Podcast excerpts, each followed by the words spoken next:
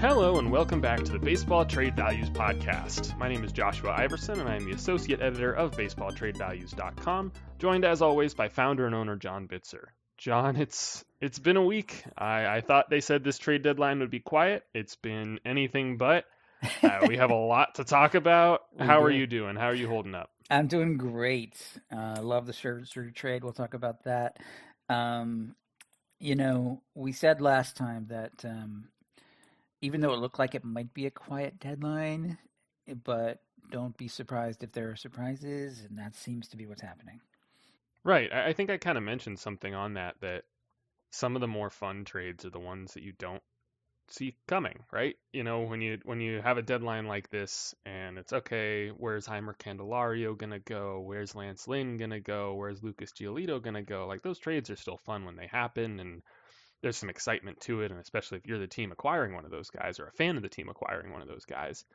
But where I think the deadlines peak and, and have their most excitement, their most entertainment value is when some of those options are exhausted and teams have to get creative and they're moving guys that might not have and, and you know, with the way the current landscape is, everybody talks about everybody at some point, right? It's it's really hard for a trade to happen with at least one of the guys getting not getting rumored as like, hey, the team might consider moving that guy. So like, there's there's few like pure shocks of like, whoa, that team just traded that guy we thought was totally off limits and nobody had been talking about him. Like we we don't expect to see much of that necessarily. But when these guys that you aren't thinking as hard about are thinking like, yeah, they've they've listened on trades for him, but he's not going anywhere. Like if those guys start to get dealt, that's how you get like a real exciting, uh, entertaining deadline. And I think a market like this with fewer just crystal clear trade candidates, but there's still plenty of teams who want to win who need to make upgrades.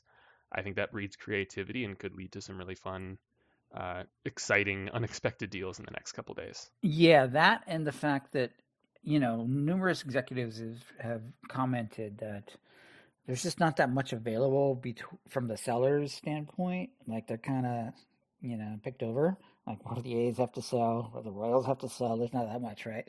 So, so the the usual sort of pattern of of sellers selling a good veteran for prospects to a buyer I mean, it's happening to some degree, but teams are also looking at you know contenders trading with contenders for major league pieces like that Marlins Twins trade of relievers. You know, so and maybe they'll we'll see a little bit more of that, and perhaps even more on a bigger scale. So everybody's starting to get a little creative because they're fishing around for how do we plug this hole in our lineup or in a rotation. Oh, you've got one pitcher, but you need an outfielder. There's a lot of that going on, I think. Right, and a lot of that is is an indirect consequence, I think, un, uh, or a direct consequence, but an unintended consequence of the expanded playoffs and the third wild card spot, where yep. typically in a season like this, you know, the, the Mariners are 53 and 51, the the Guardians are 52 and 53, even the Angels, who who they've already made a big move that we'll talk about a little bit later, they're 54 and 51, or the Cubs, the Padres, the, we're starting to see the Mets sell now but these teams are like kind of on the periphery of the third wild card spot of, of that wild card race and thinking that they still might have a chance if they have like a hot week. Like we just got a report that the Cubs took Bellinger off the trade market because they've won eight games in a row. And like that's all it takes to be in the race when you're talking about the expanded playoffs and the third third wild card. And all you need to be is in that race. All you need to do is make the playoffs. And look at the Phillies last year. Anything can happen. So right. and, yeah. with, with this expanded playoffs, there's fewer teams that are just going to say definitively we're out of it. We're selling our veterans. And the ones like like you said, the ones who are in that spot have already sold all their veterans, with with a couple exceptions. When you look at the White Sox and St. Louis, who didn't expect to be in this spot, but Colorado doesn't have a lot that's interesting. The Nationals have a couple guys, and that's kind of it. Then you're looking at whatever's left on the A's and Royals, and it's it's really slim pickings. And you're right that that forces teams to contenders to make trades with other contenders and get creative. Yeah, I also wonder a little bit about flip flopping. Like the Mets basically bought Trevor Gott like three weeks ago, right? So and now they're selling because they were thinking at the time, well, let's try. And so they may flip Trevor Gott again. You know, remember a few years ago when the Twins did this? Like they bought oh, and the, you know a week for the deadline, then they changed their minds and sold. So I don't know if somebody's going to do that pivot or not.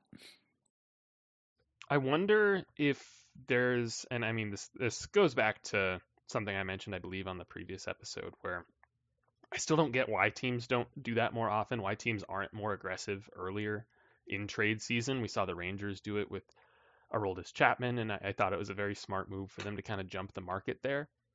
But especially, and it, it remains to be seen whether this is going to be a trend or not, or if this is kind of a one off. You know, there aren't really any super teams this year outside of Atlanta. And t- the last few years, there's we've gotten to this point, gotten to the deadline, and there's a couple like very obvious like these teams are on pace for 100 plus wins. They're dominating their division. They're like the clear buyers, and everyone else is kind of trying to chase them. And that was the dynamic you were looking at, and it, it just kind of set up the market in a more normal way. But this year, with the parity, with all these teams kind of bunched together, I wonder if there is an even stronger argument to that aggression and let's go pick up a guy in mid June and best case scenario, he helps us out. We're in an even better spot to add more players at the deadline. Worst case scenario, it doesn't work out. Well, hey, we can trade him away and, and get just about the same return. we'll, we'll lose a little bit potentially, but maybe he he's a reliever and he pitches really well for us in that month and his value actually goes up or maybe supply and demand takes effect and we actually get a prospect we like better than the one we gave up so I, I, think there's even more of an argument for that.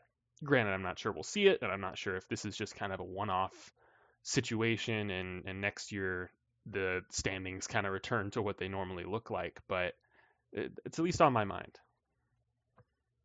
The next point to kind of bring up there is that we did see what looked like a couple overpays early on in, in this kind of run of more significant trades. Um, those those being the Lucas Giolito trade and the Lance Lynn trade, and we'll, we'll get more into the specifics of those later. But do you think there's something to that? To especially these these two teams specifically, the Angels and the Dodgers, they're somewhat desperate. It makes sense for them to be aggressive for very different reasons. The Angels being they got to push their chips in and capitalize. Once they decided they're not trading Ohtani, they they got to go full send. They got to make the playoffs this year.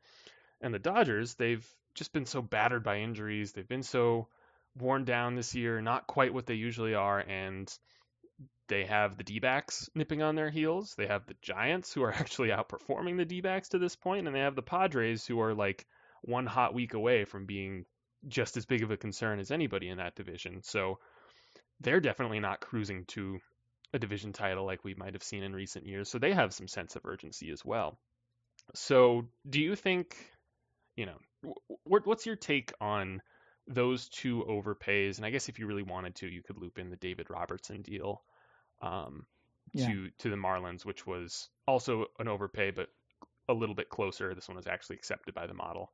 Um, what, what's your take on those? Do you think that's indicative of the market as a whole and some of this, the supply and demand issues of there aren't many sellers, there aren't many clear trade chips, or do you think that's the case of a couple teams jumping the market and paying the price in order to do so and not really caring so much that they're overpaying or, or maybe a bit of both I think it's a bit of both with an emphasis on the latter. Um, jumping the market, you definitely have to pay a premium. So I saw a few quotes from executives that basically said, yeah, um, if you jump the market, you are. you have to pay more because the selling team um, has an incentive to get the highest bid. And, and they're thought process is usually well let's get multiple bidders and sometimes you have to wait until the deadline often to get the final final final. So if you if you say no no no i want him now then they're going to have to say well then you're going to have to overpay because we were waiting for the final final bid right? So what's your final final now? And it has to be even more than that. And so you know what i mean? I think you, there is a real economic you know principle there of jumping the market because you're bypassing from the seller's point of view the opportunity to get the highest offer from somebody else so you have to over in effect overpay for the highest offer so that's what the angels did i think with getting Giolito. Um, and the fact that it came right on the heels of the news that Shohei Ohtani was taken off the market um, suggests to me that it was the owner saying telling his GM, "Go for it." We know Arte Moreno has been you know, very much involved in the past with trades. So, you know, I'm reading into it a little bit, but it seems like that's the pattern. Is he's like, once he made the decision to keep Ohtani, then, you know, all hell breaks loose basically, and say go for it. And so overpay for Giolito uh, because they needed another starter, and um, and yeah, and that's that's the main thing. But yes, obviously we see a supply and demand balance, and we've had some comments on Twitter about the hey, don't you guys take that into account? We do a little bit, but we can't like overshoot it. We're we're kind of we I think perhaps we're cautious to a fault because we we also tend to in we also see that the market somewhat tends to stabilize as we get closer to the market as more bidders come online. Maybe the buyers and the sellers become clearer. So the imbalance kind of shifts a little bit towards more balance. And so we can't just say oh yeah everything's imbalanced and then have it shift again and then that, that that's foolish. So we try not to do that too much. But obviously early in the market yes it's going to seem more imbalanced because you have this disparity between buyers and sellers, especially for starting pitching. Starting pitching is the thing most contenders want most of, and there's very little of it to deal with. So people are overreaching for the somewhat capable arms like Lance Lynn, even though they're not aces. Like okay, and then in the Dodgers case for that one, you know they have so they have such a deep farm that it barely made a dent. They're not going to miss Nick Nastrini because they've got so many other guys like him or better than him. So it's like there's just kind of a common sense aspect to that. Like when you're you have too much money in your pocket, you know, it's burning a hole in your wallet, as my mom used to say. you know, you're not going to miss that ten dollar bill. So that's kind of what I see that Dodgers trade as.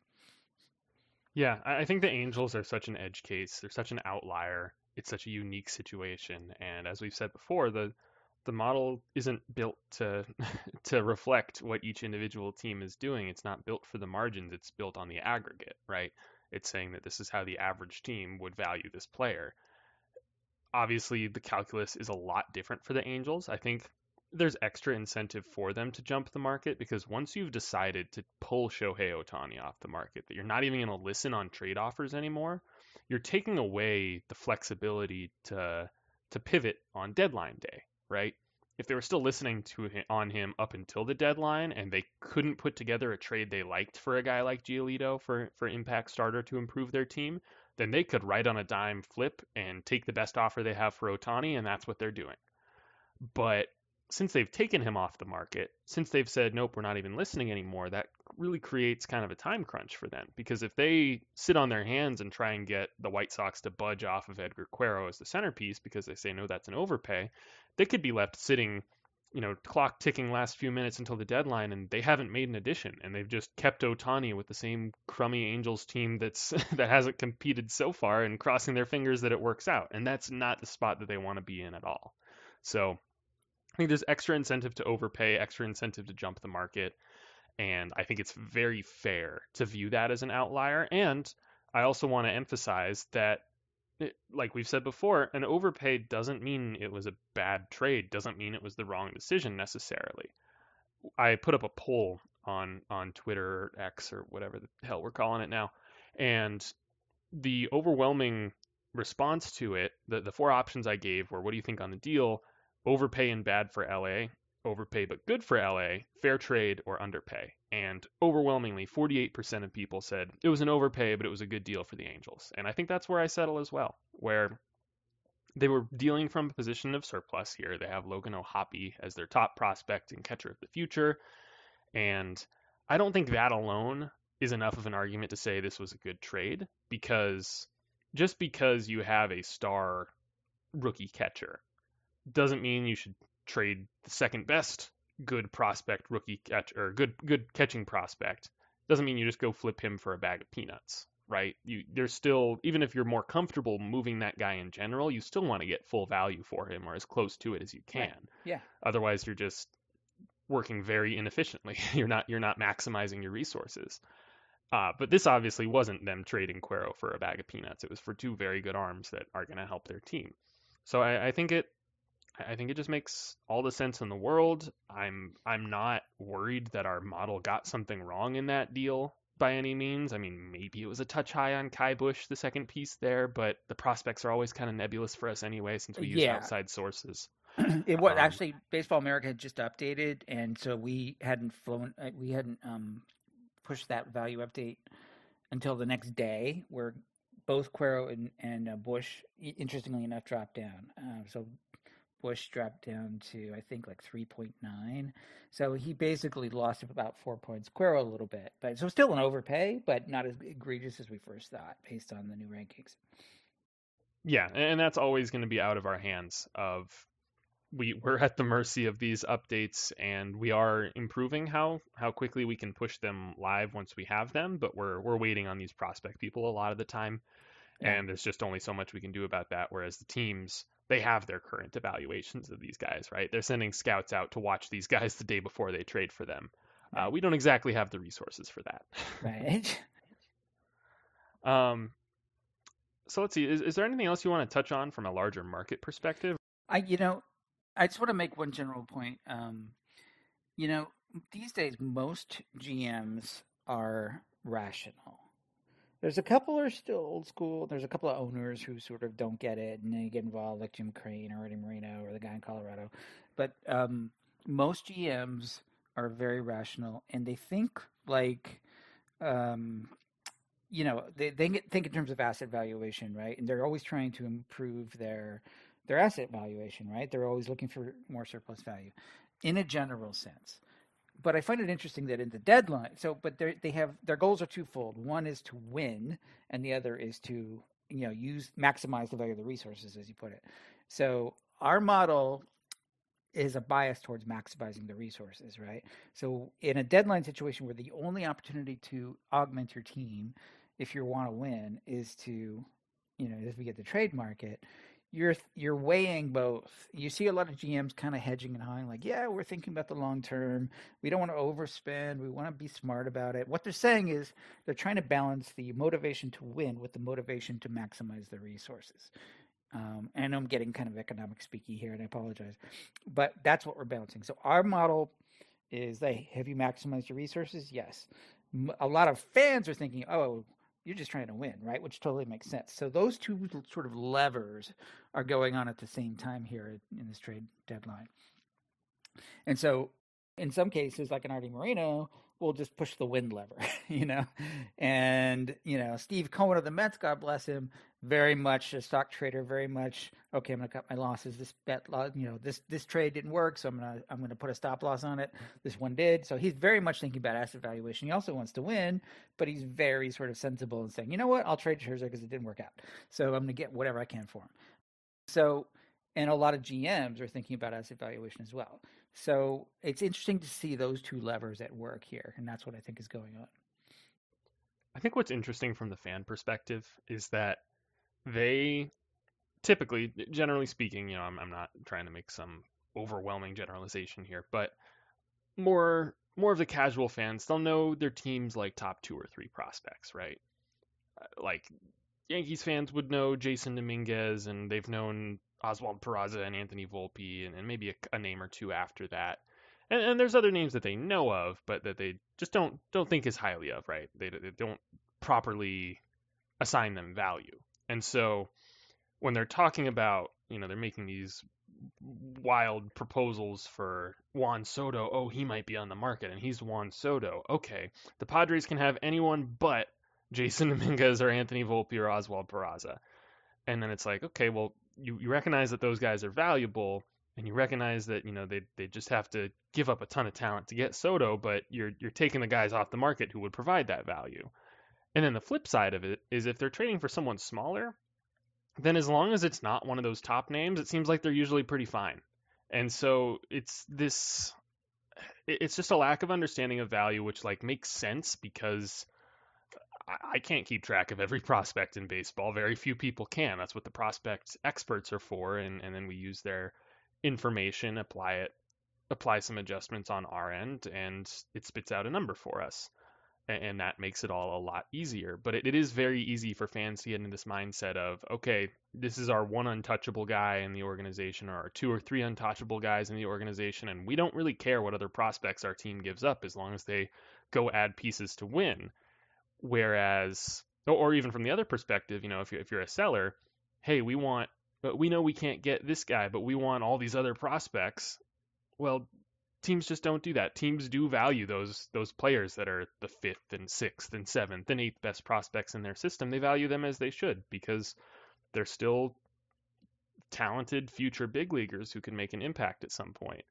And I think there's just an overwhelming focus on the fan side on those top couple guys, and that all trades are just centered around where, whether you do or don't give up those guys, and nothing else really matters. And that leads to some of the misconceptions and you know misevaluations and people being surprised that we have something like like the Lance Lynn trade as an overpay when oh hey all they gave up was this guy I've never heard of this Nastrini guy who isn't in the Dodgers right. like top seven and so how yeah. could that be an overpay but he still does have value just because you haven't heard of him doesn't mean he doesn't have value right yeah and so just to add to that point um, so the common sort of heuristic is oh we gave up our number seven prospect and our number 11. I don't care. I've never heard of these guys. But that number seven prospect could be higher than some other team's number two or three prospect, right? Because it's all it, you know, no farm team is no farm system is the same. Everybody's weighted differently. So there's that because they're just sort of grasping at how to sort of mentally calculate it, which is what we're doing for them. By the way, we're calculating it for them, but they'll still do that anyway. Um, and so that I think is going on um, as well. Yeah, that that's a common frustration. On on our end of, of we see people like, oh, it was only it was only their fifth prospect, they're fine, but your fifth prospect can still be pretty valuable if you're a team like the Dodgers or the Rays and you just churn out these guys like nobody's business. Your fifth prospect is probably better than the fifth prospect on the Mets, I guess, or, or pick the pick your favorite yeah. underperforming farm system. Yeah. Yeah. I think the other thing they do is um, so the the some of the more publicly available sites like the MLB Pipeline, they haven't updated it all year. They're still dealing with they're still showing preseason rankings. So those are often very out of date. So I wouldn't go by them. And there's been some cautions on Twitter about that. So I'll just reiterate that point too. And I think those are even more confusing because I think they do update with they do update with graduations and they do update with uh, like draftees. I'm pretty sure and international signings, but you're right. They don't update the actual like positioning of the other guys based on how they're performing and how how scouts are seeing them and things like that. And so that it, it means that their their rankings are like mostly out of date, but also kind of recent. And I wouldn't blame someone for looking at a list that had a recent draftee in it and being like, oh, that's that's been updated. This is the current ranking, and and it's just not. So confusing. Right. Okay. Uh, anything else to touch on before we jump into the trades? Let's dive in. Cool. All right, let's start with this Scherzer deal. It's it's the big win for us so far. Um, the Rangers acquired Scherzer, who we had at negative 16.4 million in median trade value, and some cash. Uh, we haven't gotten a specific number on the cash yet. Um, depends on how you estimate it. Uh, it's somewhere in that like 35 to 36 million dollar range. Uh, from the Mets in exchange for just one prospect, shortstop Luisangel Acuna, who we had at 20.1. And it, it depends, again, what the actual cash amount is. There's a little bit of leeway there. But uh, no matter what, this one is well within margin of error. This one is absolutely accepted by the model, lines up almost perfectly. And it, it just feels good, John, right? it feels great. Um, you know, Steve Cohen follows us on Twitter. I probably shouldn't announce that, but it's true. And I'm not. I'm thinking. I'm not not to suggest that he's saying, "Oh, what do they say?" It should be, but I think I think it's just a it's a it's a fun fact. Um, when these lined up, you know, the Mets trades have lined up pretty well with us so far. So, um, so I was pleased to see that this one did as well. Um, when when it's funny when um, Andy Martino first reported the cash amount, it was like what, and then he corrected himself, like, okay, good. so that one felt good.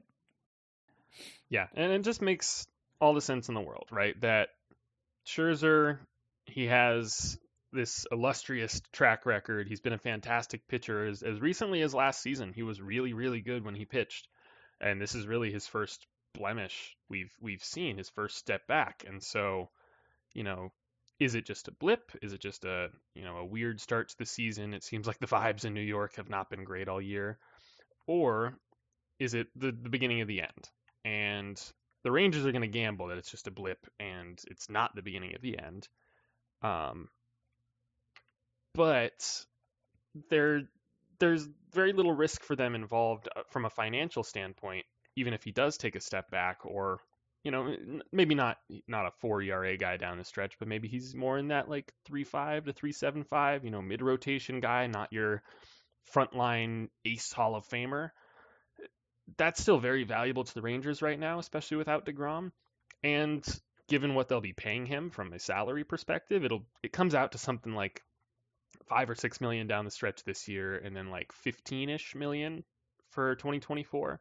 Yeah. And that's that's totally fair. And you Exactly. can also understand, given Scherzer's upside and his track record, why there is then a huge amount of surplus on top of that that makes him worth giving up Acuna in this deal. So it all when you when you kind of math it out like that and spread out what they're actually paying him because of the cash that the Mets are including, it, it just it lines up in a way that makes a lot of intuitive sense. It just might not have you know, if you were just trying to blindly propose a trade like this and, and didn't have our values, you didn't have the model, it would be wildly difficult for you to get to this this number and, and to parse out like, well, should they have given 35 million or should they have given 40 million or should they have given 20 million or what's the fair amount here? But when you kind of math it all out like that, like the model does, it, it makes sense. It lines up. Yeah, you know, it's funny because we oftentimes this time of year we get uh, criticism that says, "Oh, you guys, you know, why do we have a minus there? That guy's a big star. He doesn't have negative value." And it's like, well, the contract matters, the money matters, and they don't believe it. But I'm sorry, but this is a validation point that it does matter quite a bit. Yeah, and we always get these comments of, you know, you guys don't have enough of a premium on star players, and you know, star player should never be negative if, if teams are interested in them. And it's like, well, no, like like you can you can say that as much as you want, you can have that as your opinion, but what do you have to support that?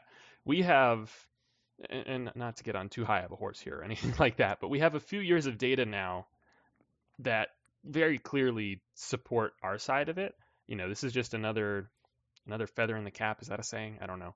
Um, Mhm. but this goes up there with the Arenado trade from a couple years ago as like very, very clear examples that even star level players, even desirable star level, level players with a lot of teams interested in them, they can be underwater. They can be paid more than their projected field value. And if they are, team's not going to trade for them straight up. They're going to need the old team to either kick in a prospect or to kick in some other form of surplus value, to kick in cash, whatever. That's what they need to facilitate the deal. Nobody Yeah. would have traded for Scherzer straight up. That's that's just a fact. Yeah, and, and but we're still going to get that. I mean, it, it happens over and over and over again. So they'll look at our model and say, "Oh, you have Mike Trout as negative value." There's no way. And like, all right, here we go again.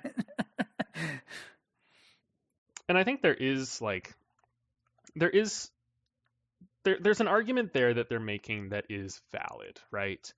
Of you know when you get to this this upper echelon, this star level of player, and we can we can debate whether Scherzer should still be at that level, but just while we're on the topic, um, it, once you get to this upper echelon, there is such a supply and demand question. Like there there's a very low quantity of players that are at that level, and they are available so infrequently that you know if if the Angels DFA'd Mike Trout today, obviously they're not going to. If they did, I don't think I would be blown away if someone just straight up claimed him and took his whole contract. I, obviously, I'd be blown away by, by the other events that transpired to get us to that point.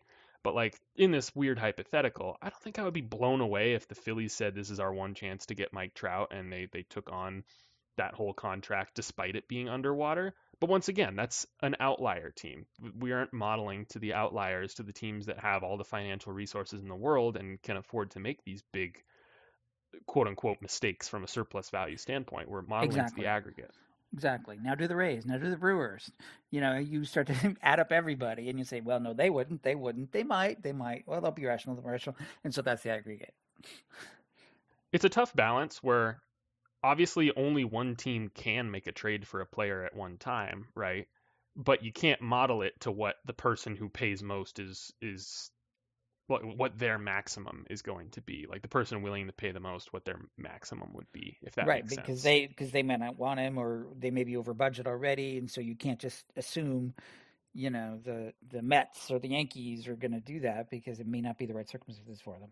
And, the, and by the way, the Yankees have and now they're getting all sorts of criticism for being too old and bloated and have all these underwater contracts like Donaldson and LeMahieu and Rizzo and all their fans are like, why don't we get rid of this dead weight? Well, two years ago, you know, you wouldn't have said it. They were saying, hey, we got Donaldson, we got star power. So like it does, you can't have it both ways, people. Right, exactly. Um, what else is there from this trade? I guess it's interesting what happened with Scherzer's no trade clause and his 2024 player option. So uh, this didn't adjust. This didn't impact the values at all uh, because the as far as we know, the contract itself hasn't been restructured in any way. You know, he's not making more money in exchange for accepting the or waiving the no trade clause. All that's happening is he, he will be exercising his player option for 2024, which we already expected him to do. We had him projected to be worth far less than $43 million on the field in 2024. And so when your your field value is lower than your salary, if it's an option, you're going to take it because that's saying you're not going to get $43 million on the open market. So let's take the money that you have. So we already projected that option to be exercised. So nothing really changed there. You could you can maybe argue that it's a point in favor of the Rangers here because I guess there was potential otherwise of he just is lights out down the stretch and does decide to opt out and they lose him. Like he gets to the point where he has a surplus over that 43 number and tests the free agent market. I think that's highly, highly unlikely to have ever happened though. So I don't think that's a, a notable shift in any way. Um, so, so that end of it. And then as far as waiving the no trade clause, um, we haven't heard specifically what happened. I think it was like very, very vaguely discussed as accommodations have been made or something like that. Like he, he's he might be getting like tickets for his family to Rangers games or something like that, or a suite or or whatever. Uh, but it doesn't seem like it's anything like significant and monetary. Like like I said, there's no actual adjustments to his salary that would impact uh, his value in a notable way and change the calculus of this deal. Uh, but he did waive that no trade clause, and he did. He's supposedly getting something for it, and maybe someday we'll find out what that is. Uh, yeah, I mean, he's also getting the benefit of there's also um, no state income taxes in Texas, as opposed to New York, so that's an automatic benefit for him as well.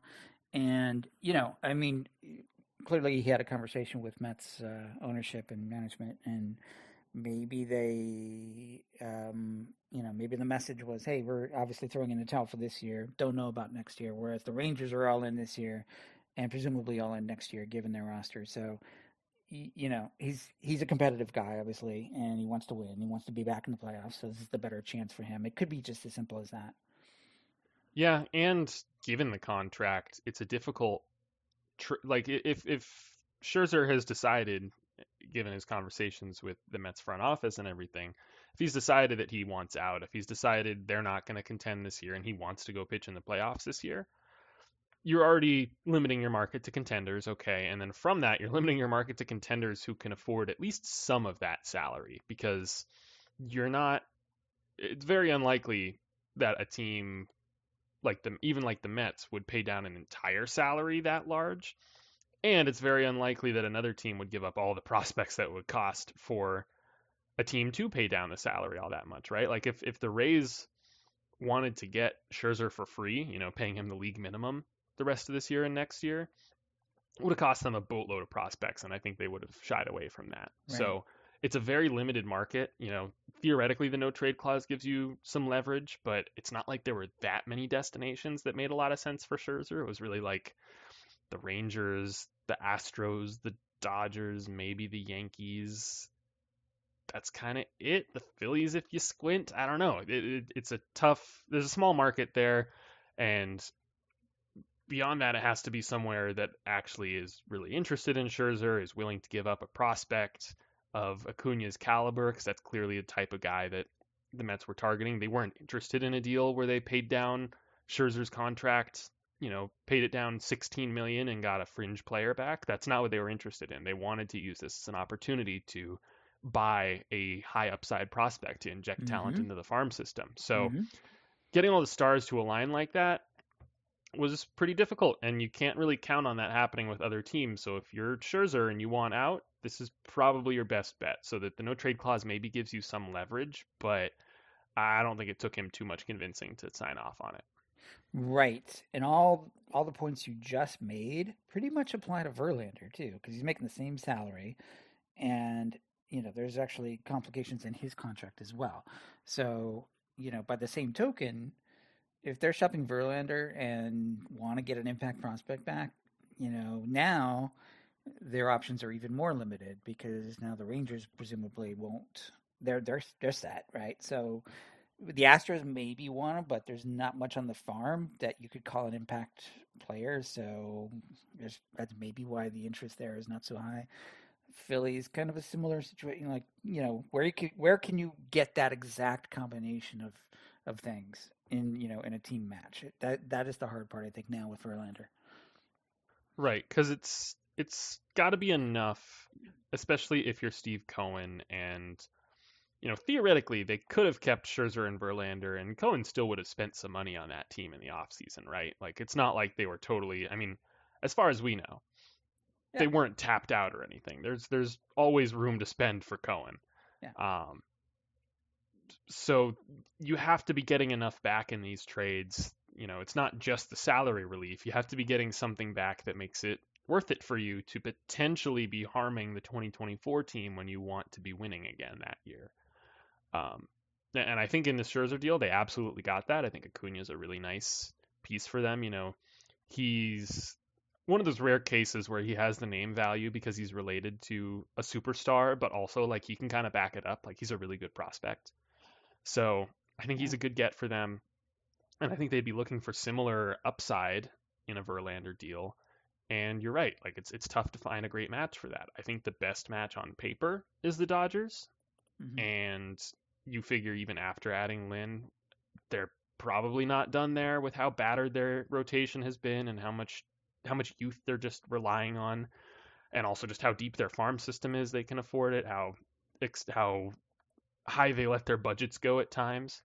Um, but it is it is a commitment because it is a whole lot of money they're committing to for 2024, and we've seen the Dodgers be one of these teams that likes to try and reset their luxury tax totals every couple years, and they tried to do that this past offseason and kind of screwed it up.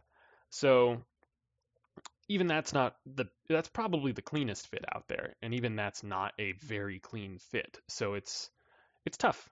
It, it's gonna be tough to find a partner for Verlander, like you're saying. I could also see the Mets just saying, "Hey, we moved one guy, cleared up some money.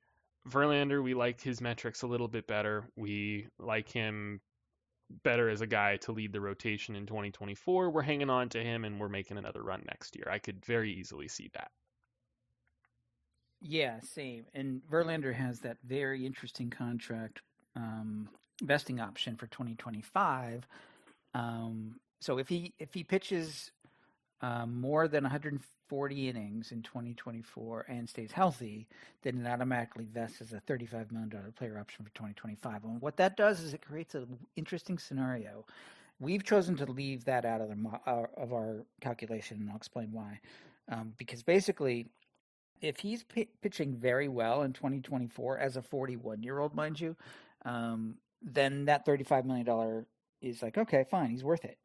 Um, but if he's not pitching well, then they the team that has him, whether it's the Mets or whoever they trade him to, you know, can actually manipulate that a little bit. And maybe there's a grievance issue there, but if he's not healthy, then it's obvious. But if he's, he's struggling, uh, from a performance standpoint, you could maybe string him along a little bit so he doesn't meet that 440 uh, inning um, limit, and then and then say, oh, it did invest, and so you're off the hook for the 35 million dollars in 2025. That is a big point, and that is a big complication point, I think, and it could get a little tricky, could get a little ugly. So I think that's a that's a factor as well in any any Verlander negotiations. Yeah, and we had internal discussions on yeah, this and right. just how complicated it is, how hairy it is, how to how we should factor his salary in in, in the values. And what I kind of settled on was just that yes, there's a lot of concern there. Yes, it is grounds for a potential grievance if they screw around with Verlander next year and he finishes at 139 and two thirds innings or something, I think he's going to be rightfully upset about the money that costs him. The union's going to be upset about that. But given the amount of money and given how much it could outweigh his field value for that season, you know, how underwater it could be, how I guess overpaid you could you could say that he is for that year it's tens of millions of dollars at, at a minimum, if not that full 35 million. And I think that's worth risking a grievance, or at least teams would view that as being worth risking a grievance, especially since the grievance process has not been all that kind to players in recent years. So, why are we talking about 2025 Verlander? Because that matters right now if he's on the market, because teams will be thinking about this scenario and maybe don't want that risk, which limits his market today even further.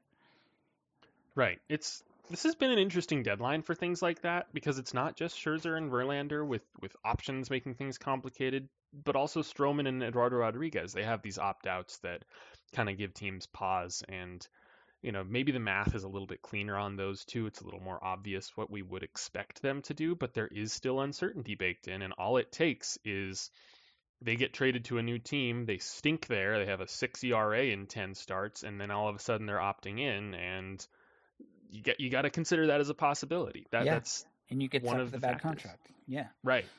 Yeah. Now I think I think the benefit on those two is that even if they are if they do have a poor stretch and go ahead and opt in, I don't think it could be disastrous for either of them. They're both pretty reasonable contracts that they'd be opting into. Uh, for Stroman, it's just a single year, and then for Eduardo Rodriguez, it's three years and like 49 million or something, 54 somewhere in that range. But like totally reasonable price for a mid to back end arm that's like totally in line with what he might get as a free agent anyway. So not as much risk, but there is inherent risk, and especially for a guy like Rodriguez who's had injury issues and off field issues. If he just was a zero for that entire span, then that's $50 million down the drain. Yeah, we don't know what his off field issues were last year, but basically he went AWOL for like half the season mm-hmm. and then he had injury issues. And so that's got to scare teams away a little bit, which is why, you know, on the on the one hand, you could say he's outperforming his numbers a little bit, so he's probably going to opt out. On the other hand, maybe that weighs on him too a little bit. It's a very tricky call. Yeah, all right, let's move on to the next deal here. Uh, we, we touched on this a bit earlier, so maybe we don't need to spend too long on it. But this Lucas Giolito trade for the Angels, um, I I think people, and, and I think maybe the Angels included here, are overvaluing Giolito a bit. You know, we, we talked about it last time that he had that really strong run from I think it was 2019 to 2021 where he looked like you know, he, showed flashes of being an ace for sure. I think when you look at the numbers on the aggregate, it looks more like a number two, like a really solid number two. And that's kind of how t- how it seems like fans and the media and the Angels in this deal are valuing him as like, yes, he's a rental, but like he's going to be a frontline starter. He's going to start the second or third playoff game for us in a division series. And that's just not who he's been the last two years. He's had home run troubles. He hasn't quite missed as many bats. He's been walking more guys. He's kind of just been a little bit worse across the board, and that means he's more of a maybe a three, but probably closer to a four type of guy. And I don't know. It's just interesting how. I mean, I mean, we know teams are willing to pay for upside, and theoretically, that's still in there somewhere. It wouldn't surprise anyone if he had a hot stretch, had a 310 ERA down the stretch for the Angels, but it's interesting the gap in perception on Giolito and how that seems to have translated to what he, was actually traded for, what what they actually paid to get him. Yeah, I agree. I mean, look, the thing is, to his credit, it's a very simple case. There's no, just like you talked about with Rodriguez and Stroman, there's no baggage. There's no overhanging contract issue. He's clean rental, right? He's decent and there's and the market is starved for anybody sort of i've noticed what what they're what teams are striving for is reliability to some degree like it's not you know super volatile he's pretty much you know what you're getting you know yes of course there's variance in his starts and that's going to be the the norm from team to team but you know he's a pretty reliable three right? Okay, so you can kind of count on that. You know what you're paying for. So, but a reliable three in a normal deadline market might have been overshadowed by some really exciting options, which would have meant that he would have probably been been paid closer to fair value in a trade market. In this in this market where there aren't really too many options, he's like, whoa, he's like the belle of the ball, right? And then they and then further they jump the market as we talked about earlier and overpaid for that reason too. Right. And then on on the Lopez side of things, we've talked extensively about how tricky relievers are. And he's just another case of that where he was legitimately one of the best relievers in baseball last year. He was just dominant. I think he was worth I'm pulling it up right here. It was it was over. Yeah, it was two wins by Fangraphs, which is kind of insane for for a reliever only pitching 65 innings. But he was just dominant. He he got outs. He had a 193 FIP. Really impressive stuff. And and it was on the back of really impressive stuff, right? He throws triple digits. He's he's got he's he's unhittable when he's on. But this year he's walking more guys, he's giving up more homers, and the stuff is still great. I, I believe by Stuff Plus, uh, the you know Sarris metric, he he grades like very very well. Um, but everything else is taking kind of a step back, and, and everything across the board sees him as more of like a middle reliever than the like dominant late inning arm he was last year. And so it's a question of who you're getting. I think teams are always willing to overpay for stuff at the deadline, though. I think that's kind of a common trend. Teams will see that their pitches move well, that they throw hard, and say we can tweak that, or maybe even even less hands-on approach. All it takes is him finding the zone for a couple months, and we've he's paid dividends for us, right? You know, all it takes is a hot stretch from him. You don't need you're not acquiring this guy with the idea of he needs to be a good late inning reliever for six years to make this deal worth it for us. You're acquiring him with the thought of if he just gets hot, he could carry us into the postseason and he could carry us to a World Series title by locking down the late innings for us. And yeah. I think that potential where it's just they need to like I think you would figure that a guy like this is more likely to click and be that dominant arm down the stretch than maybe a comparable valued arm, but with less stuff like Andrew Chafin or someone like that. Yeah, and you know we can get in the Marlins Twins trade, but that was basically the trade off. There was oh he's got upside, oh he's reliable, and this is another case of one of those guys, right? But the, to be to be fair though, I, I, um, the Angels don't really have a track record of fixing relievers. I know they they made a very savvy um, free agent pickup uh, last offseason with Carlos Estevez, and they recognized that he had stuff and that it wasn't playing well in Colorado. So they moved him to sea level and they said, hey, now try it, and it's moving, and it's great. But that was sort of like uh, a lot of teams figured that out, right? So it's not necessarily unique to the Angels. But the Angels, besides that, don't really have a track record like say the Mariners do, just developing um, relievers out of you know out of nowhere. So I wonder if they're the right team to turn over just to get the most out of two months of Lopez. I may be overthinking it, but I, probably just like they figured, okay, it's worth a shot. Right, and I think I think it's a it's a good transition into that uh, Mar- the Marlins and Twins trade there. Just to touch on it really quick, because I think teams might might view it that way that they need they need a couple guys in the late innings that they like truly trust, you know, lockdown, high velocity, high stuff. That that's the mold, the the mold right now. That's that's what every team is chasing.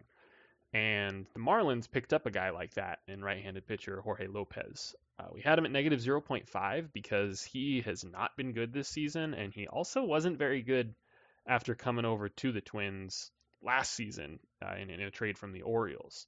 So he was dominant in that first half last season with the Orioles, wipeout stuff, throwing really hard, and it just kind of hasn't been there with the Twins. And so the Marlins are taking a chance on that, that he can be that guy for them, because that's one of the things that they need. You know, they have a handful of those middle inning bridge types that help them get into the late innings, but they have not had any kind of luck in the late innings. It's been it's been a mess this year, even with some upgrades or supposed upgrades they made in the offseason. So I think they identify that as a clear need for them. Whereas the Twins, they have they have those guys. They have Jhoan Duran is the main one who they really trust in those late inning high leverage spots.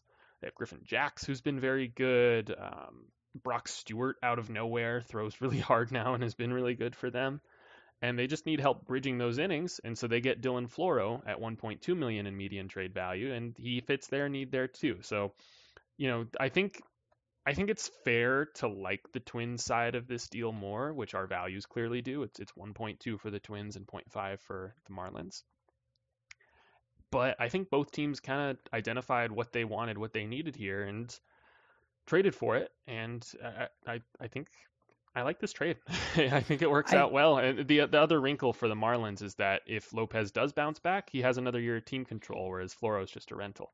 Yeah, and I think that's what the main interest from the Marlins' perspective is. Otherwise, they don't really get it. Like if it was just rental for rental, I think you know you go with the more reliable arm in Floro because um, he's got the track record. He's been very more or less consistent. His underlying metrics are fine.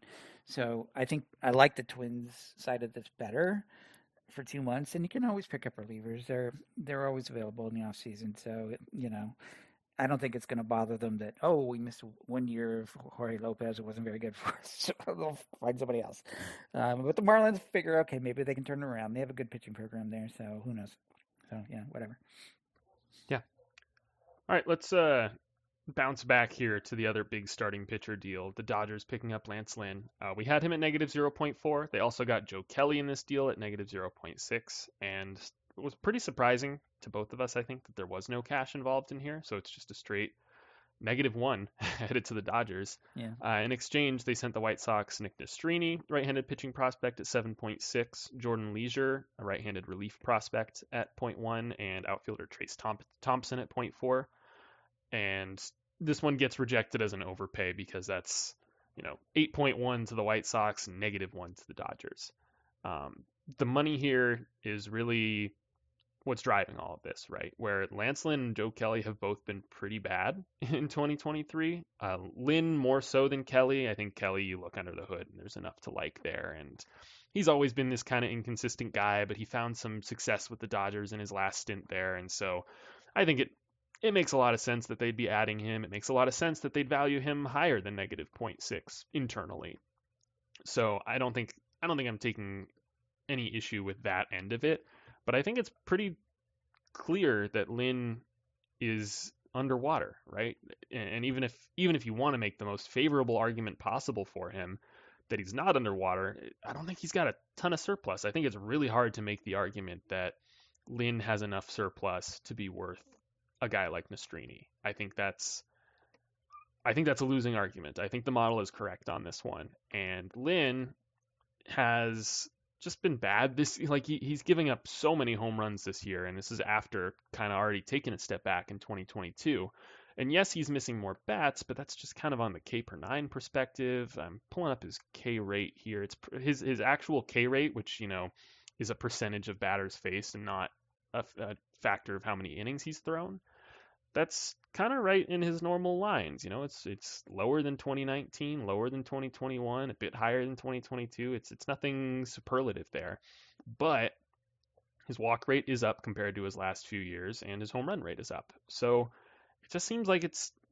he's starting to decline, right? Starting beginning of the end here. He's 36. He's going to fall off at some point and he's owed a lot of money. He's owed 19 million this year, and then and so remaining from that is about you know six or seven million uh, the rest of the way, and then another one million on his buyout for 2023 uh, 2024. And so when you put all that together, I think it's even incredible that he's at fair value here, given how poorly he's pitched, and that's just on the back of the upside and what you're hoping he can get back to. And he's always been a solid innings eater. And granted, that's that's more so what the Dodgers need, right? They they have some upside, but they need innings, solid innings that they can rely on. It's still just surprising to see them overpay for this. I don't know. I I'm still not 100% on board with this for them. I understand why they would do it. You know, money isn't as big of a factor to them. And as you mentioned before, Nastrini is kind of buried in that farm system. There's plenty of guys more talented than him. But I don't I don't know why this is the deal that you jump the market to go get done, right? I, I think they could have waited and gotten better better value here or better value in another arm, but that's that's at least my perspective. I mean, yeah. So the market is kind of bereft of quality starting pitching. Everybody needs quality starting pitching. Everybody's got holes in their rotation because of injuries. You know, for the most part, that's been the theme.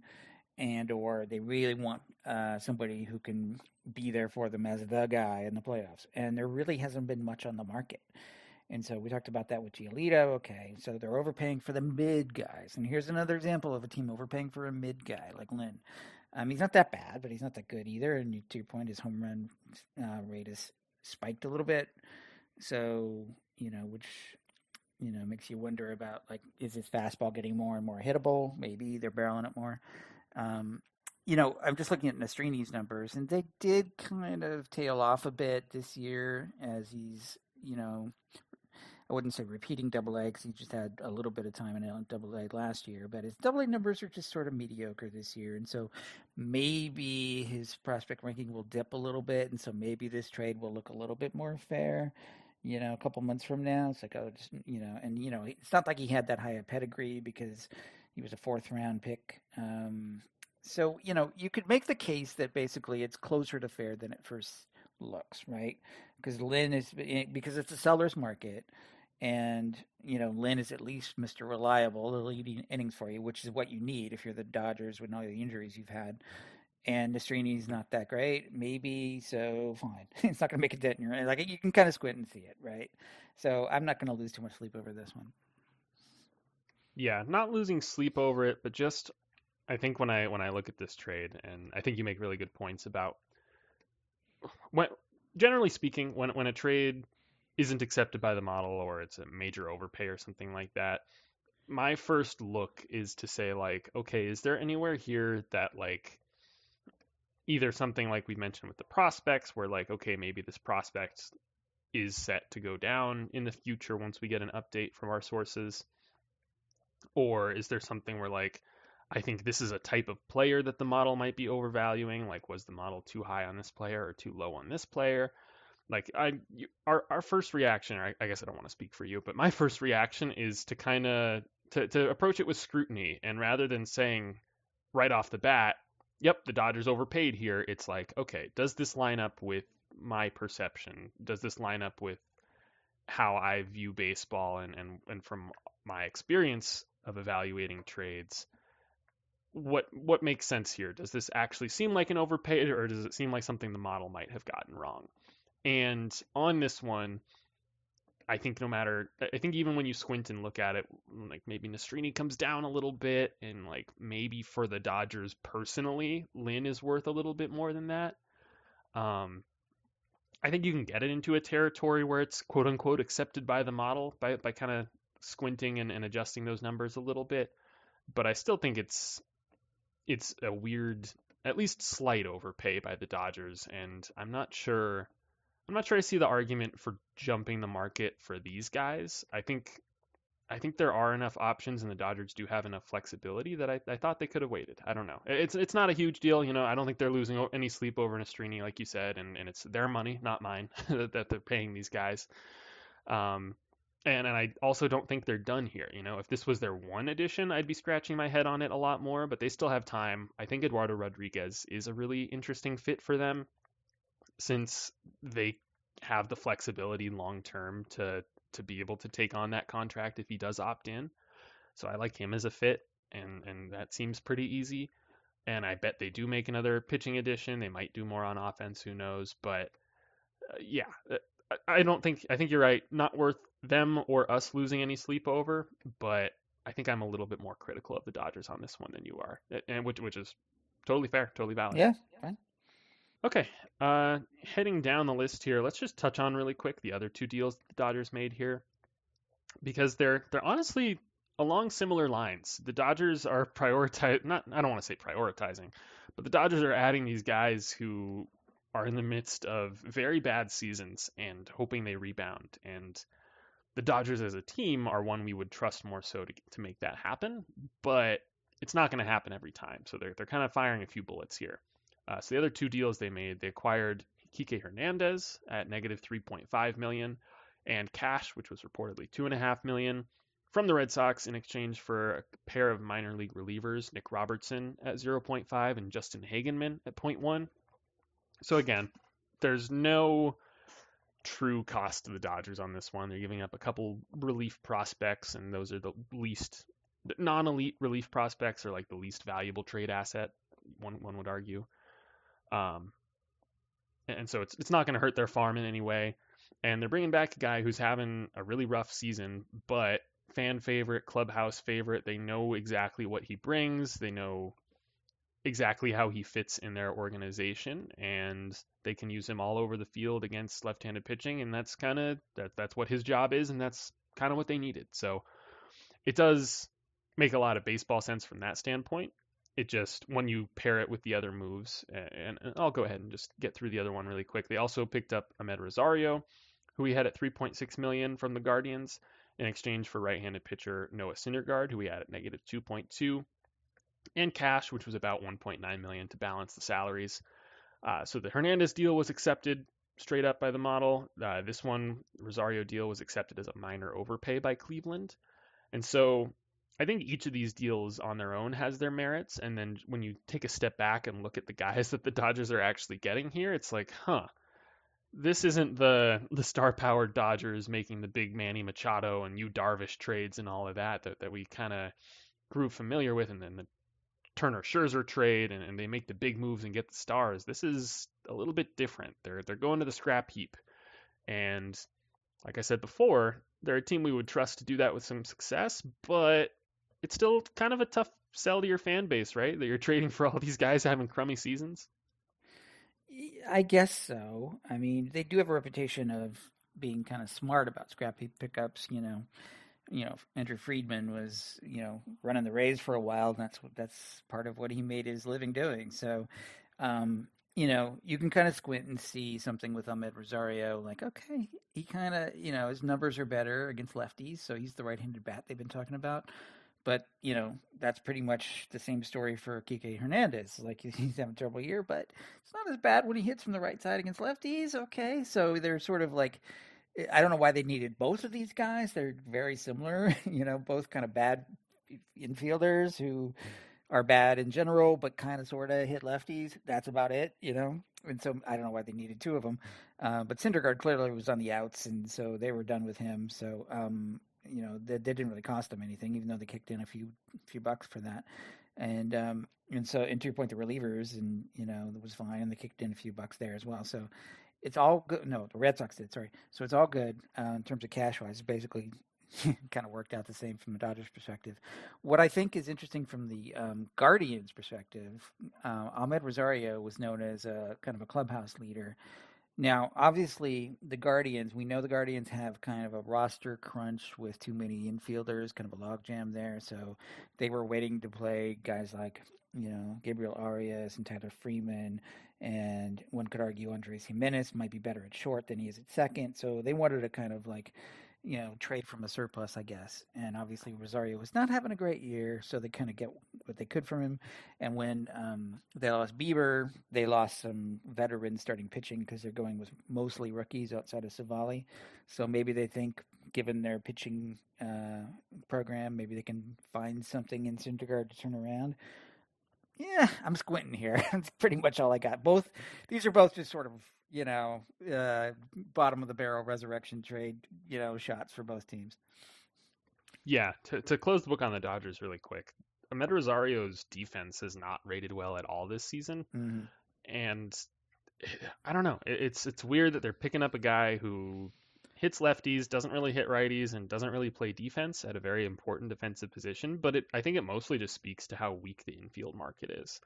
There's really not a whole lot better than than Rosario that's actually available right now. You know, it's it's Tim Anderson who's also having a pretty terrible year and has a lot of the same questions that Rosario does, and Jeimer Candelario is the third baseman. He's not going to be playing shortstop for you. Like there's there's really nothing else. I mean, other than yeah. paying big for a guy like Tommy Edman, who's currently hurt and probably can't go step in and play shortstop for you tomorrow either. So or or maybe like a Nicky Lopez who yeah has been in the rumors, who's very light hitting but a decent glove. You know, there's that kind.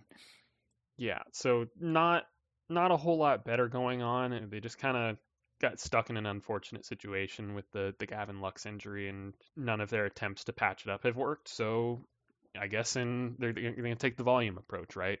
grab Hernandez and Rosario, see if one of them can get hot and, and take over at least some of the at bats at that position and, and help them out down the stretch. It reminds me a little bit of what the Braves did with their outfield a couple years ago. They they bought low on another Rosario, and they bought low on Duvall, and they bought low on Soler, and all those guys regressed positively and helped them win a World Series, right? So maybe that's a little bit in the back of the mind of the Dodgers. Just guessing. Yeah, that's a good call. I hadn't thought about that.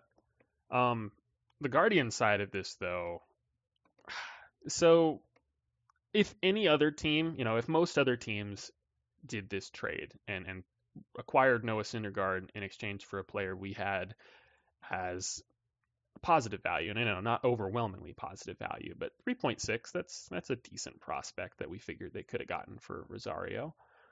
Um, if if most other teams did this, I would just absolutely be very critical of them for it and very skeptical of them having any kind of success. Cleveland, giving its pitching development machine, is like one of the few teams that gets a bit of a pass on it, right? It's like it's like Cleveland and Houston and gosh, I, I almost said the Yankees, but now I'm picturing Noah Syndergaard on the Yankees, and that would be a disaster. Um, but they're they're one of the few teams that gets like a bit of a pass for a head scratcher like this one. But like I just I thought Syndergaard was cooked. I thought he was going to be DFA'd. Like he he wasn't pitching well on his rehab stint coming back from I believe yeah finger issue. Um, he, he didn't make he wasn't looking good then. He hasn't looked good for the Dodgers. He had all these all this excitement when he signed with them and like, oh, they're gonna fix him, they're gonna save his career, and he was saying, I'm gonna be throwing 99 again. And now his fastball velo's down two ticks this year. like it's a, by far a career low. He's averaging 92.8, and all of the other results have been pretty terrible as well. So I just don't know if there is anything left in the tank here. I mean, I like I said, Guardians get the benefit of the doubt. I trust that they see something here beyond just we're gonna fill some innings with a guy with an ERA over seven. Uh, I, I I trust that they see something there that they can at least get some use out of here. Maybe they even make him a reliever once some arms get healthy and and he can just fire bullets in an inning and is more effective that way. But I yeah, I don't feel great about it for their perspective. Let's put it that way again, they have a pitching machine. They're famous for their pitching. You know, they're they're they're they have magicians somewhere in the organization who turn you know uh, coal into gold. You know, with all these. Now, granted, they tend to do it with the younger guys, not so much the veteran guys. So we'll see. But maybe they see something. I trust Cleveland and their pitching department to maybe see something there. And again, with Bieber's injury, they needed at least one more veteran. So I think he's just an arm that has maybe something they can tweak. That's all I got. Yeah, but I mean, the other end of that is the Dodgers also have a lot of those guys, right? They have those guys who can turn coal into gold on yeah, the pitching true. side. That's maybe true. not to the same extent, but this isn't, you know, rescuing Syndergaard from the A's and their disaster of a development situation, and they're going to fix him and, and actually take a chance at it you know, uh, it's eh, yeah, it's point. a weird, it's a weird trade, and I'm, I'm fascinated by it, and I'm if they fix him, I'll I'll eat all my words, but weird trade. Um, okay. Moving on, one other Marlins deal. Uh, this was actually the first sign, true sign of selling by the Mets, is they traded their closer, right-hand pitcher David Robertson, at 0.3 million. Traded him to the Marlins in exchange for two teenage prospects, very young prospects, uh, infielder Marco Vargas, the headliner at 3.3, and catcher Ronald Hernandez at 0.8. Um, so so on the Marlins side, like, like, as I mentioned before, they needed some late inning help. They needed guys they really felt confident in in those last few innings, and Robertson has plenty of closing experience, late inning experience, and so it seems like they might have been willing to overpay a bit based on that kind of intangible need that they have. The Mets did very well here, though. Um, I, I, saw some Mets fans kind of upset that they got a couple teenagers for it, but these, I mean, Hernandez is more of your typical lottery ticket. He's, he's maybe a backup catcher, but he's, he's 18, 19. He's way too far away from the big leagues to really start projecting that kind of thing. He's, he's more of that lottery ticket. But Vargas is getting some helium. He's interesting. And he is just at 3.3 because he's so far away and didn't start with the big prospect pedigree, but he's starting to get some helium, I believe. Eric Longenhagen of Fangraphs even mentioned Jose Ramirez's name when when talking about Vargas, and certainly not to say that he's gonna be Jose Ramirez. That's obviously insane. Mm-hmm. But just as like Vargas has a very good hit tool, a very good approach at the plate. If he can develop some power and, and maintain and improve upon his hit tool and his approach, then we could really be talking about something here. And that's an interesting player if you're the Mets yeah. to be getting for a couple months of a rental reliever, especially one that's, you know, he's making a few million down the stretch and he hasn't been necessarily dominant. He's been pretty good and, and maybe gotten a little bit lucky, but I think that's a really good pickup for the Mets. And, and whether he makes it to New York or flames out before then or is traded before then, there's so many different outcomes when a guy's this young and this far away from the big leagues. But this is the type of trade that the smart teams make, and I think that's what Cohen Cohen is trying to emulate the Dodgers and Rays of the world and start making these smart deals. And I think this is a good step for him.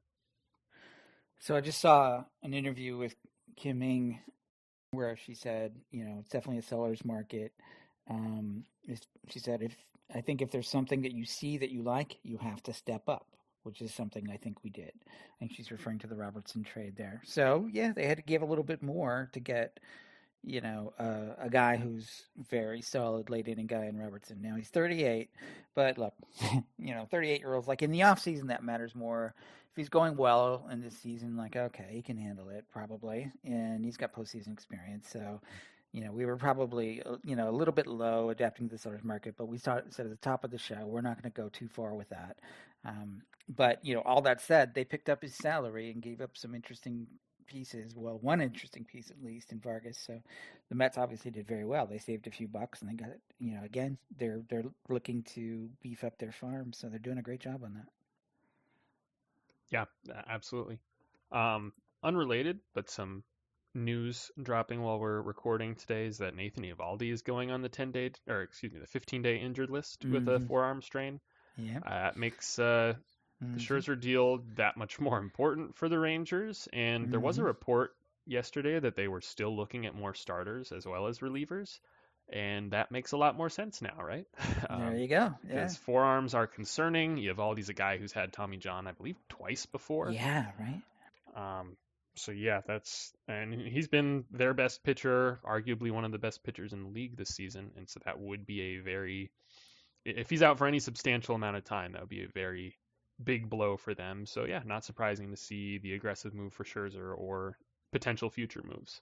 So just worst case scenario, let's say Eovaldi's situation is bad and he doesn't come back. So and he was your best pitcher, um, and you're looking to make a deep playoff run. Now, typically when you do that, you need like at least an ace and a solid number two. They've got a lot of guys who are just sort of mid. Jon Gray, Andrew Heaney, Dane Dunning, Martin Perez. I mean, I don't know if any one of those guys is a true two, and even Max Scherzer is probably not an ace anymore. So it makes you wonder, okay, if they're looking for another starting pitcher, is it going to be just another sort of depth guy, or is it going to be an ace? And if it's an ace, there aren't any aces out there, unless you think Verlander's still an ace, and maybe he is. But are they going to go back to the well with the Mets for Verlander because he's maybe the only ace? If Stroman is off the market, he's not an ace either. He's like a two. So where are they going to get that? So I guess they're counting on Max Scherzer to be an ace now, and maybe they just get what they get if they're looking for another starter. I don't know. I think they have enough dart throws in that rotation of mm-hmm. guys mm-hmm. who, you know, you're not going to call them an ace, but have performed at a high level, right? Where Martin Perez was excellent last year, and he hasn't been that this year, and I, I don't think we expected him to be that this year. But he's at least a dart throw there. Andrew Heaney has shown flashes at least. Jon Gray has has been pretty solid as well. I think I might underrate Jon Gray a little bit. He's he's a pretty good pitcher. Again, not an ace or anything, but he's he's a dart throw of having those solid couple months and being a guy you trust to lead the rotation. And then of course Scherzer is like highest upside and probably highest likelihood of that group of actually being that ace. And I, I think I could see us getting some some either comments or cons- frustrated Rangers fans that we are talking so low of Dane Dunning. Um, I don't think what he's doing is quite sustainable. I don't think the lo- incredibly low strikeout rate supports the 328 ERA. I don't think that's that's quite who he is. I think he's going to be more of a back end guy, uh, which is which is solid and something that this rotation needs is a back end guy who can go out and throw 160 innings every year. Um, but I think that's what you're looking at with Dunning. Not he's he's certainly not the answer there to that ace question. That yeah, and I just noticed something else that um, the Giants put Anthony DeSclafani on the IL. So now you think, oh, they were okay with pitching, but maybe they are gonna jump in the market for a pitcher. Who knows? It's I don't know. All these pitching injuries are everywhere. I do really think, and this is a bit of an aside, but I was watching the A's game yesterday, which I, I don't do as frequently as I used to, but they're playing in Colorado and they're scoring runs, and it's kind of fun to watch. Um, so I was watching that yesterday, and Paul Blackburn looked pretty good. And I could see the A's being kind of silly about this like they have in the past and hanging on to guys when they really shouldn't because there's no there's no reason to keep anybody any veterans on that A's team right now except for like maybe Ramon Laureano if you're like really interested in in trying to build his value back up since it would be selling so low on him but I think they should trade Blackburn and I think another team you know could could extract a little value there. Again, he's he's not a guy I'm talking about in this ace conversation by any means. He's a lot closer to the Dane Dunning side of the conversation than the actual ace side. But talking about other teams that just need those innings filled, need a mid rotation guy, I think he's a good candidate there that doesn't get talked about as much. And it's just a question of whether the A's are going to pull a Rockies and hang on to Blackburn and Seth Brown and some of these other pieces that could have a little bit of trade value, or if they're going to pull the trigger. I mean, yeah, he's he's controllable, but he's out of options. So those two kind of cancel each other out. Because if he goes south, as he was once DFA'd, mind you, he had some really lean years there in the middle. Um, you know, so that's why he's not like you know top of mind for people, and he's you know it's a soft tosser. And ten teams tend to look at guys who can throw a little bit harder, as we saw with Syndergaard. Once he lost his velocity, no one wanted him. So, but his numbers are okay, right? Blackburn's okay, and he's you know you can kind of sort of get him as an innings eater, although he's had injury issues the past two seasons. So he's a weird mix of yeah, no, yeah, no, yeah, no. So he's mid, right? That's what I got. Yeah, yeah. I think the market that we're looking at, though, it's going to be hard to do a ton better than that, eh, which is what you were kind of just pointing out. That yeah, especially if Stroman might, and even Stroman, who is like very clearly the best pitcher potentially available at this point. I mean, I guess I guess you could make arguments between him and Eduardo Rodriguez, but they're kind of one A, one B neither of them are aces either. Like being totally clear on that. They're they're not guys that most teams would would prioritize is like, yep, he's our number one in October, and we are totally content with that. We couldn't do any better. Like that. That's not who those guys are. They're more in yeah. that two to three in a like solid contending rotation. But just given how weak the market is right now, and given the pitcher injuries across the league, that's going to be the best that a lot of teams can do. Yeah, and you remember when Sean Manaea was traded to the Padres, and he, you know, basically was the back end starter for them, and they barely used him in the playoffs. Now the Giants are using him as a reliever. I kind of see Blackburn kind of trending that same way. Like he's just sort of the extra guy. He's not like a guy you're going to use as your, whatever your top three. Right, and I think the A's argument of that, if they did want to keep him, is just that they have so many young innings in that rotation and they could use a little stability and maybe that outweighs whatever they'd get in a trade but i don't know if it's a seller's market maybe you get more than you expect in a trade and yeah. although they they haven't had the best track record in in recent deadlines and off seasons in actually getting value for their guys so i don't know maybe it's all moot maybe they're going to trade yeah. for a bag of peanuts beleaguered A's fans expect half value at every in every trade now uh, yeah it's it's rough, but that's uh, that's an aside. Uh, we'll talk about them if they actually make any moves here. Um, let's fly through these last two trades real quick. Um, the Astros acquired Kendall Graveman, had him at negative 4.7 million. Uh, comes from the White Sox in exchange for catcher Corey Lee at 1.6. This one just barely sneaks through, major overpay. Um, I think again, this is one where I'm not, you know, I look at Graveman, I look at how he's performed, I look at his contract. I don't see this as a miss by the model. I see it more as, yep, the Astros did overpay here. And I feel a little bit more confident doing that, saying that, because of Jim Crane's increased involvement with the team since this offseason, since James Click left. And with that, you know, he made the overpay to keep Rafael Montero in house, and Kendall Graveman is a guy who's been in Astro before, and they liked him. And I think Dusty Baker had some quote where he was like, "I was I was really sad to see him go last time. I, I wish we'd kept him." And so this feels like a move that might be more based on some of those sentiments and some of yeah. those like, "Yep, proven late inning arm," and, and caring less about like the actual what he's actually shown on the field and how he actually projects and how that compares to his salary. Mm-hmm. So I think I think personally I lean more on like, yep, the Astros did overpay here, and you you can say that that's fine. They obviously didn't give up a ton here in terms of talent, with Lee's value being so low. Um, it's just more so that they're taking on some money that we didn't expect them to need to. You know, they theoretically they could have gotten the White Sox to eat a little bit here. Um, but yeah, that, that's kind of my assessment on this one. Lee yeah. is a former top prospect who has since flamed out, so it's it's he's got the name recognition, and a lot of people were surprised on that side of it. But he's he's fallen very far from where he once yeah, was. Yeah, his his hitting has been very very below average, and so I think there was a moment there where they called him up, the Astros did, and they're like, "No, he's not the answer," and he's been replaced on the depth chart. And if you watch, it's another sort of reason to watch what front offices do not necessarily what they say, but what they do. He had his chances. He got passed over, and basically he was expendable. And he went back to the minors, and he did not hit in the minors. So clearly his stock dropped like doubly fold. So, and then on the Graveman thing, um, you know, there are just some pitchers that you know we we look at advanced statistics, right? And relievers are always a little tricky, but um, like his advanced statistics are not good. His surface statistics are not that great either. But you know, they're but you know, it looks like he's to whatever degree he's still effective. It's a little bit of a smoke and mirrors act at this point. Um, is what the what the on paper is what it's telling us um, because he doesn't have great stuff. He's always been kind of a control guy, but not a high velocity guy. So like it's really doing a very tricky dance there. I mean, but obviously the Astros like something, and maybe they know how to work with him.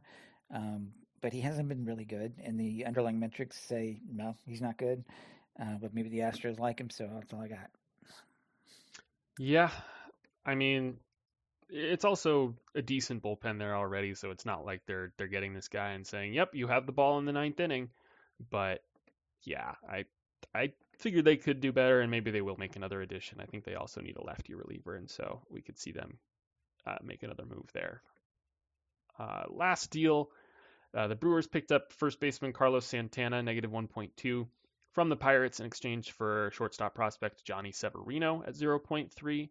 Um, this is just the Brewers doing their usual shuffle of picking up the cheap bats to address whatever position has been below average for them. In this case, they've had the worst first base production in the league, and Santana, you know, he's he's not an impact bat like he used to be, but he's he's been a league average hitter. He's been a very good defender, so they expect him to help there. And he's a rental, good clubhouse guy, has all that going for him. So nothing earth shattering here. Um, I saw a lot of reports about Severino side of things that, you know, oh, he's a guy they paid like I think it was 1.3 million for as an international signing last year and they're trading him for a rental, and, and this is such a good get for the Pirates, but he doesn't really have much prospect hype.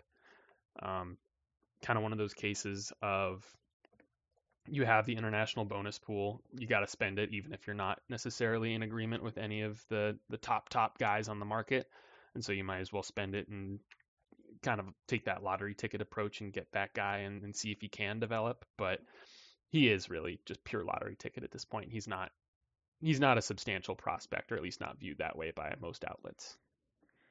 Can I just say, what is up with this trend of of Johnny spelled J H O N N Y? I don't get it. It's bugging me because my name is John and I spell it the usual way. So what's why are they flip flopping the H there? That's all I got. I don't like it. we actually we have a typo in in our tweet uh, about annou- announcing the trade because a lot of the people breaking the trade also had it spelled wrong, and I'd never heard of the guy before, so I just put in, "Okay, Johnny." That's how we spell Johnny. I don't know. Baseball, baseball is ripe with oddly spelled names. It's it's a it's a great ground for it. Um, let's move from there into uh, just quick touches on some of these rumors. You know, we're recording this Sunday midday. It'll probably be uploaded by Sunday evening. You might be listening to it by Monday morning. Who knows? Something might have happened on these on these rumors between the time we're talking now and the time you're hearing about it. So I don't want to dwell on these too long. The biggest one is Justin Verlander. We've talked about him throughout this episode. Um, do you think do what where are you leaning? I know, like I said, I know we've talked about it on and off, but where are you leaning on this one? There's not a whole lot of candidates that are a super clean fit for him, and we talked about all the complications with the salary. So I'll, I'll just ask you for a quick yes or no, and, and elaborate as much as you want. Um, do you think he gets moved by the deadline? I'm slightly leaning yes because you sort of made a good point about the Dodgers. Because from my head, for some reason, I was thinking Astros and I was thinking, well, if you use the tr- the Scherzer trade as a template, the Astros don't really have the same sort of farm to kind of do that, but the Dodgers do, and the Dodgers have the salary um, yeah, headroom. So yeah, I can kind of squint and see the Dodgers, even though they just picked up Lynn.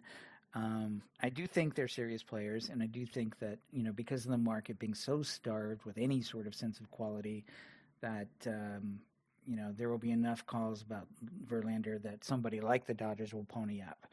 Um, so I'm 60 40 on the yes, basically, even despite all the complications with the contract.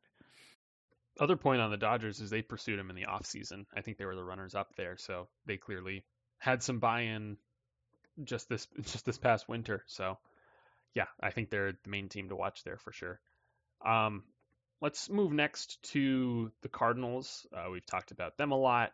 Uh, not going to get too in depth on anything here, but there is a report that John Mozeliak came out and said that they are not trading Nolan Arenado. He said that pretty firmly.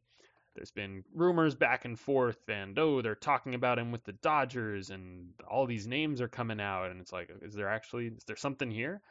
Um, and we actually, just as a as a quick side note, um, caught a mistracking with his salary uh, on the back end, and so his his value was recently negative. But once we made a correction for his salary, which I, I guess we don't need to get too deep into if they're not trading him, um, but we made a correction to account for the money coming from the Rockies as well as some deferrals, and he's actually in the positive value now. So that's that's worth noting. But yeah, I geeked out on that, and I put an article yeah. on it. If you really want to geek out, there it is. yes, that'll be in the show notes. Um, but seems like they're not trading him. Probably makes the most sense. I think that was kind of what we settled on last time. It's kind of weird to me that he got all this traction as a trade candidate, but we didn't really hear anything about Goldschmidt. I think, if anything, that supports the idea that they weren't really looking to trade Arenado because you figure if you're trading Arenado, why would you keep Goldschmidt, right? He's kind of on the same timeline. He's he's actually older and closer to free agency, but like if you're if you're trading Arenado, you're shuffling pieces around and like taking some value away from the 2024 team to try and push it toward the 2025 and beyond teams. And Goldschmidt doesn't fit that timeline. So maybe the fact that we didn't hear about Goldschmidt should have been a tell to us that there wasn't too much seriously being considered here on the Cardinals side. Well, so two points here. One, I don't think they're going to do a full rebuild. Like there, it's not a it's not a break it down fire sale kind of situation.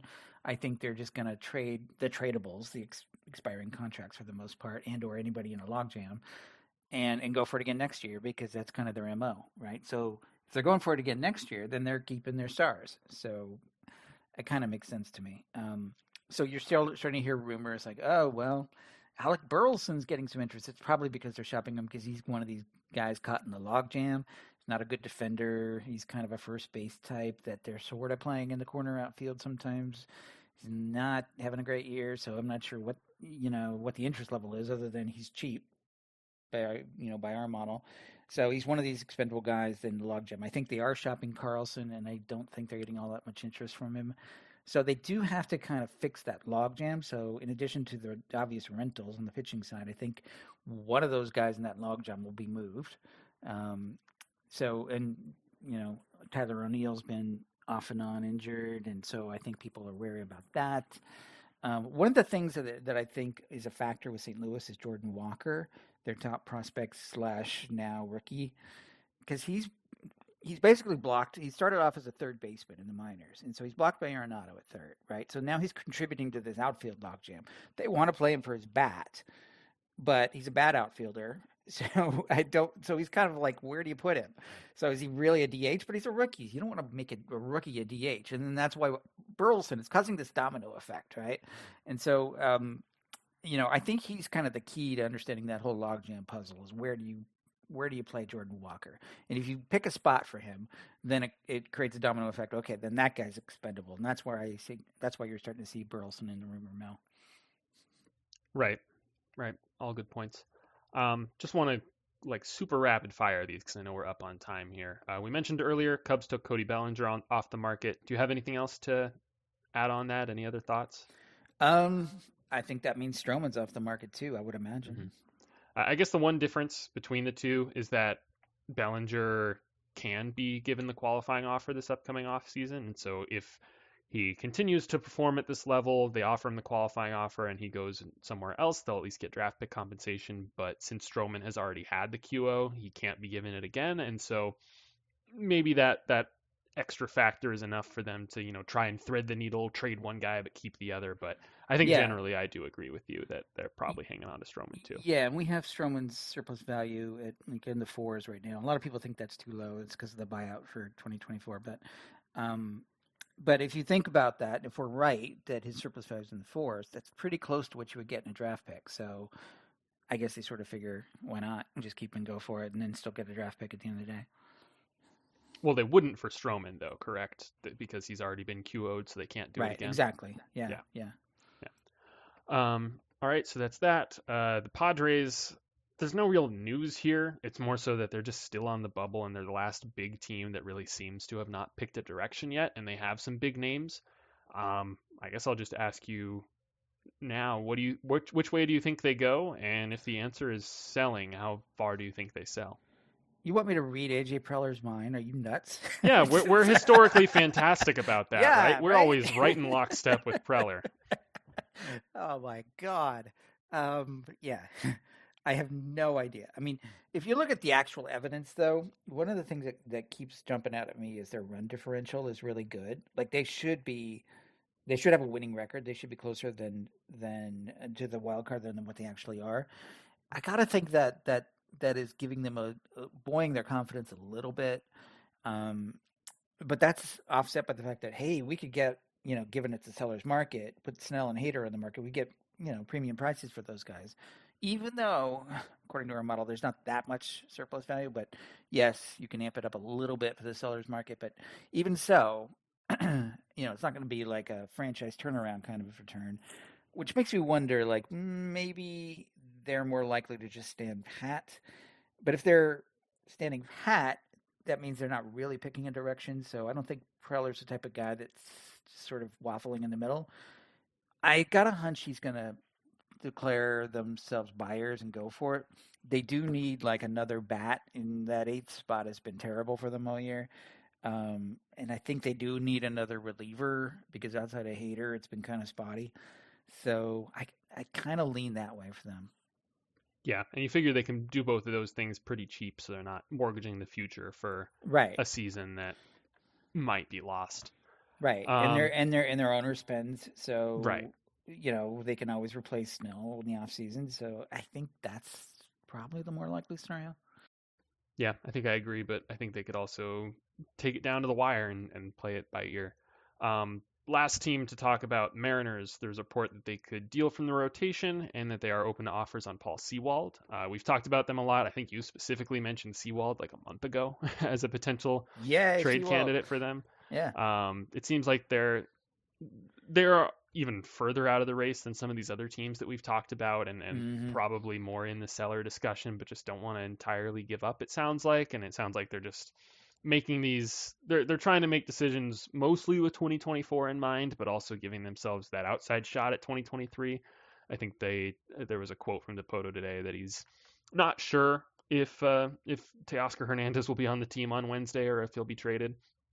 Um, I'll but, take that as a yes. He exactly. will be traded. yeah, because he, he can't answer that question yes. Yeah. and so it's either no or it's maybe, and that maybe actually means yes, right? Yeah, right. um, anyway, uh, so uh, it seems like they have potential to do some interesting things between Sewald and, as you mentioned, uh, as we've talked about actually on a lot of pre- previous episodes, the rotation they can deal from, whether they should or shouldn't, whether that's it's more likely a guy like Miller or Woo, lower end guy, and much less likely a guy like Logan Gilbert or George Kirby because of how they've just become fantastic. But those are the two guys. If if there's another team that's just willing to just throw all their chips in and get that ace like we've been talking about and, and a controllable one to boot, those are the two guys you're looking at. Oh my God, yeah. I mean Gilbert and Kirby, Kirby uh, even more so than Gilbert. I think is the higher higher valued one in our model.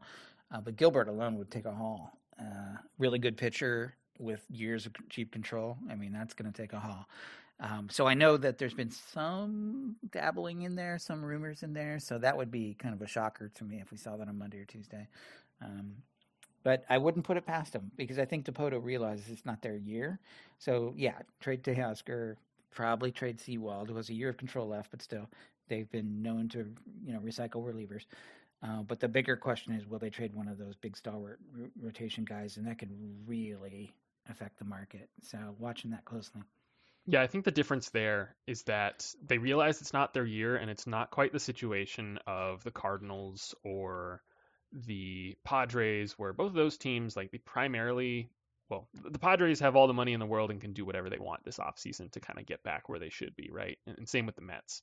The Cardinals, they need some pitching, but they have so many young position players that they can sort something out. They can make something work there. They shuffle guys around and, and make a few smart signings and trades, and, and they can build something up there. The Mariners have I think they have like kind of artificial financial limitations. Their owner just doesn't spend as much as, as he probably could. And they need offense in a bad way. And there really isn't any hitting the free agent market this offseason. So I think Dipoto realizes that not only is he not in it right now, but as of right now, he's not really in it for 2024 either, despite the rotation and all the other talent on the field there. They're, they're missing significant pieces. And they're not going to be able to wait around until the off season and just sign a couple guys and fill those holes. Like might need to be a little bit proactive here and add some controllable bats to to fill some of those gaps. Yeah, it'll be a very interesting play. And Trader Jerry always has things up his sleeve, so I'm gonna. Yeah, he's in a sneaky way. He could be the one to watch this this week. I agree. All right, I think we're good here. Uh, do you have any any last notes, any last predictions between now and, and Tuesday's deadline? Um, no. Um, I do think we're going to see some more overpays. Um, I am believe we're going to do one more run of an update of the numbers on our site um, tonight or tomorrow, so um, you might see things change again. That's about it. And that'll just be a very minor change of Yeah, just passage of time for the most part. Yeah, exactly. Well, great. I am looking forward to these next fun couple days and, and seeing how crazy things get.